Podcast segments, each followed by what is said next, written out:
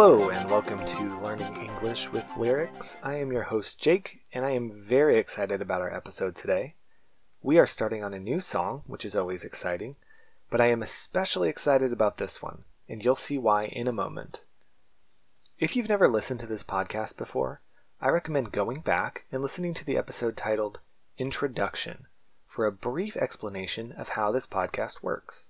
Before we get into our song, I want to pause for a moment to give a quick shout out to one of the fans of the podcast. A shout out is when you take a moment to mention somebody specifically. Today's shout out is for a fan of the podcast named Nikki. Nikki wrote to us from Argentina to let us know that she was a big fan of the podcast. Thanks, Nikki. We love getting feedback from listeners. I asked Nikki what her favorite English language song was, and she said it was the song Perfect by Ed Sheeran. Great choice, Nikki. I'll include a link to it in the description. We actually have an Ed Sheeran song on our list of potential future songs. We hope we can break it down soon. If you would like a shout out on a future episode of the podcast, send us a message on Instagram at the username LEL Podcast or via email lelpodcast at gmail.com. Make sure that you mention your name, where you're from, and what your favorite English language song is. Thanks again, Nikki. We hope you enjoy today's episode.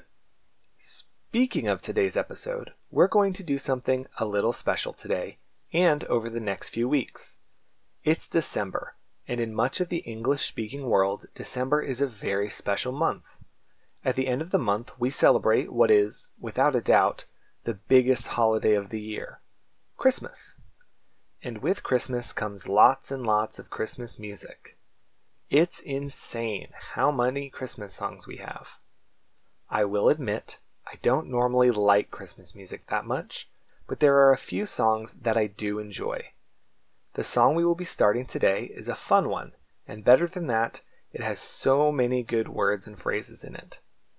I'm really excited to get started on it, and I hope you are too. The song is Last Christmas by the band Wham! If you look them up, make sure you include an exclamation mark at the end of their name. It's part of it. Now, the version of this song that Wham made was made in the 1980s. 80s pop music has a pretty distinct sound, and if you don't like it, you may not like this song. I don't want you not to listen to it just because it was made in the 80s. Thankfully, this was and is a very popular song, and has been covered by a lot of different artists. What does it mean that a song has been covered by an artist? To cover a song means that one artist takes the song of another artist and makes it again, but in their own style. Covers can be very, very different from the original. Sometimes a cover can become even more popular than the original song. Sometimes an artist will change the genre of music. Other times they might change the tone, changing a happy song to a sad song or vice versa. One of my favorite covers of all time is the song Hurt, originally by Nine Inch Nails, but covered by Johnny Cash. Check it out. Maybe we'll even break it down on the podcast someday. If the 80s version of Last Christmas doesn't interest you, you might be interested in a more modern cover of the song Last Christmas. I'd recommend listening to Taylor Swift's cover of the song. She does a pretty good version of it. I'll include links to the original and Taylor Swift's version in the description. Go ahead and give one or both of them a listen. I'll wait here. How was it? Ready to get started? Let's begin. You might have noticed that, unlike most songs, the song Last Christmas starts out with the chorus. This is unusual but not impossible for a song to do, as you can see. So today, we are starting with the chorus. The first line of the chorus says, Last Christmas I gave you my heart. Our chorus has several handy words to help us figure out what exactly the singer is talking about. The first one we see is the word last. This tells us a time, specifically which Christmas we're talking about. So, which Christmas are we talking about? Well, we know it's not this Christmas. This Christmas would be right now, either the Christmas that's about to arrive or the one we are currently celebrating. Last Christmas means the Christmas we celebrated the year before. The Christmas that happened just before this Christmas, but not two Christmases ago. The one that happened most recently but is already finished. This might seem simple, but be careful with this one. The last Christmas is not the same thing as last Christmas. The last of something is the final one. The last Christmas would be the final Christmas ever celebrated, with no more to follow. You might have heard the phrase, the last days. This is a reference to the end of the world, or the end times. The last days are the final days ever. Similarly, if you take the last of something, there are no more left. For example, if there is a box of cookies and there is only one left, and I take it, I have taken the last one. It can get a bit more complicated when we add more details, but the principle remains the same. So, last Christmas was not the last Christmas. It was last year. Easy enough. When we use the word Christmas, we can either be talking about the time around Christmas, usually the last few weeks of December, or we can be talking about the day specifically. A lot of times we'll say Christmas Day to clarify that we mean the actual day, but it's okay if you don't. In this song, our singer seems to be talking about Christmas Day, even though he just uses the word Christmas. We'll get more clues to that later on in the song. The second half of the line says, I gave you my heart. This line is pretty simple. The singer is saying that they gave somebody their heart last Christmas. Obviously, the singer does not mean that they literally gave their literal heart to somebody. It would be pretty hard for them to survive without their heart. Usually, the literal version of something like this is more common, but in this case, the figurative version of the phrase is way more common. To give somebody your heart means that you fell in love with somebody. That is to say, you are extremely romantically interested in them. So our singer is saying that last Christmas they fell in love with somebody. That's very sweet. Well, until our next line. The next line starts with the word but. Uh oh, this isn't going to be good. But the very next day you gave it away. We already know what the next day is, but the word very might seem odd here. This is being used as an intensifier. It is adding emphasis to the word next. When you say the very next, you are emphasizing strongly that it was the one that directly followed. Our singer is emphasizing the cruelty or harshness of this other person's actions.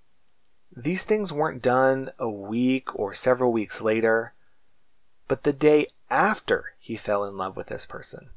So, what did this other person do? The person our singer was in love with gave it away. What is it in this sentence? It is our singer's heart. To be honest, it doesn't really make a lot of sense to say that you gave away someone else's heart. This isn't really an expression that we use. A better way to say it would be to say, I gave you my heart and you gave it back. But that doesn't rhyme, so we'll cut the writer of this song some slack. The difference between gave it away and gave it back is that gave it away implies that you gave it to somebody else. Gave it back means you returned it, which in our song makes a lot more sense. Our singer fell in love with somebody and they rejected him the very next day. He gave them his heart and they gave it back. Not a very nice Christmas. The last two lines say, Next year, to save me from tears, I'll give it to someone special. We're starting this line with another time frame. This mirrors or reflects our first line. Last Christmas, this happened. Next year, this will happen. He's presenting us with a sequence of events, a cause and effect. So let's make sure that we have the timeline straight. Last Christmas, which was last year or one year ago, our singer had his heart broken by this person. This Christmas, which is the present, right now, is when he saw this person again. Next Christmas, that is to say, one year from now, he is going to do something different. And what is it that he's going to do differently? Next year, he's going to give it, his heart, to someone special. That is to say, he's going to give his love to someone special. The last two words here, someone special, can be heard as a bit of an insult. By saying that the person he'll give his heart to next Christmas is someone special, he's implying that the person he gave his heart to last Christmas is not someone special. Perhaps they aren't special because they were so mean to him last year. You might have noticed that I skipped the middle part of the sentence. Next year, to save me from tears, I'll give it to someone special. This phrase, to save me from tears, is an addendum or something extra added into the sentence. It gives us more detail about why he is going to give his heart to someone special next year. We could actually remove it entirely and still have a grammatically correct sentence. Next year, I'll give it to someone special. But the writer has added it in, so, what does it mean? Well, what do you think to save me from tears means? Normally, to be saved from something means to be rescued from it.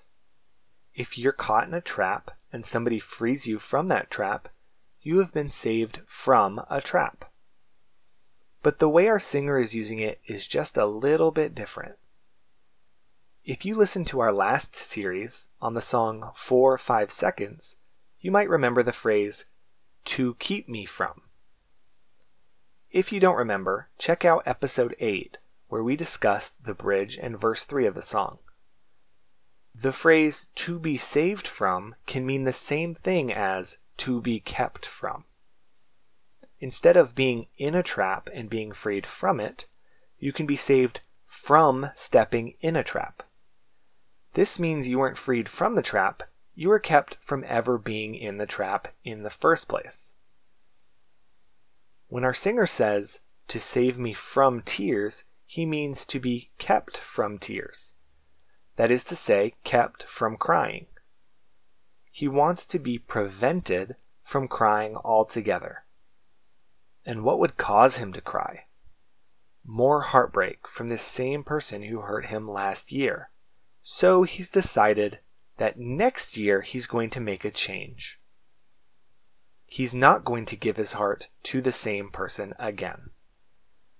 Well, we are ending this episode on a bit of a sad note, but I hope that this episode has helped you and perhaps even saved you from some future frustrations in English. Join us next time as we look further into this 80s Christmas classic while discussing verse 1. As always, you can find the transcript for this episode in the description. If you enjoy this podcast, please rate it and subscribe. We post new episodes every Tuesday and Thursday. And of course, don't forget to tell your friends about us. We would also love to hear from you. We post even more English learning related content every day on Instagram. Username LEL Podcast. There, you can interact with us as well as other English learners. There are weekly questions, as well as helpful images related to the podcast episodes. We're also active on Reddit and Twitter under the same username, LEL Podcast. Finally, if you have any questions, comments, critiques, or suggestions for songs, send us a message to any of our social media accounts or to our email address, lelpodcast at gmail.com. We hope to hear from you soon.